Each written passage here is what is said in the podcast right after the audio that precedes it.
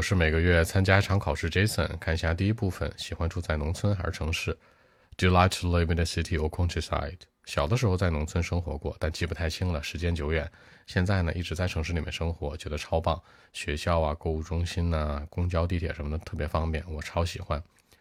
Actually, when I was a child, I used to live in the countryside, but I couldn't remember it well. Now I've been living in the central area of the city for many years. You know, I'm used to it. the subway lines, bus lines, shopping center, schools, so everything. The city life is right for me, so I like to live in the city. So that's it. 那过去住在 I used to live，一直住在 I've been living in，我适应了 I'm used to it。最后一个适合我，The city life is right for me。更多问题，微信 b 一七六九三九一零七。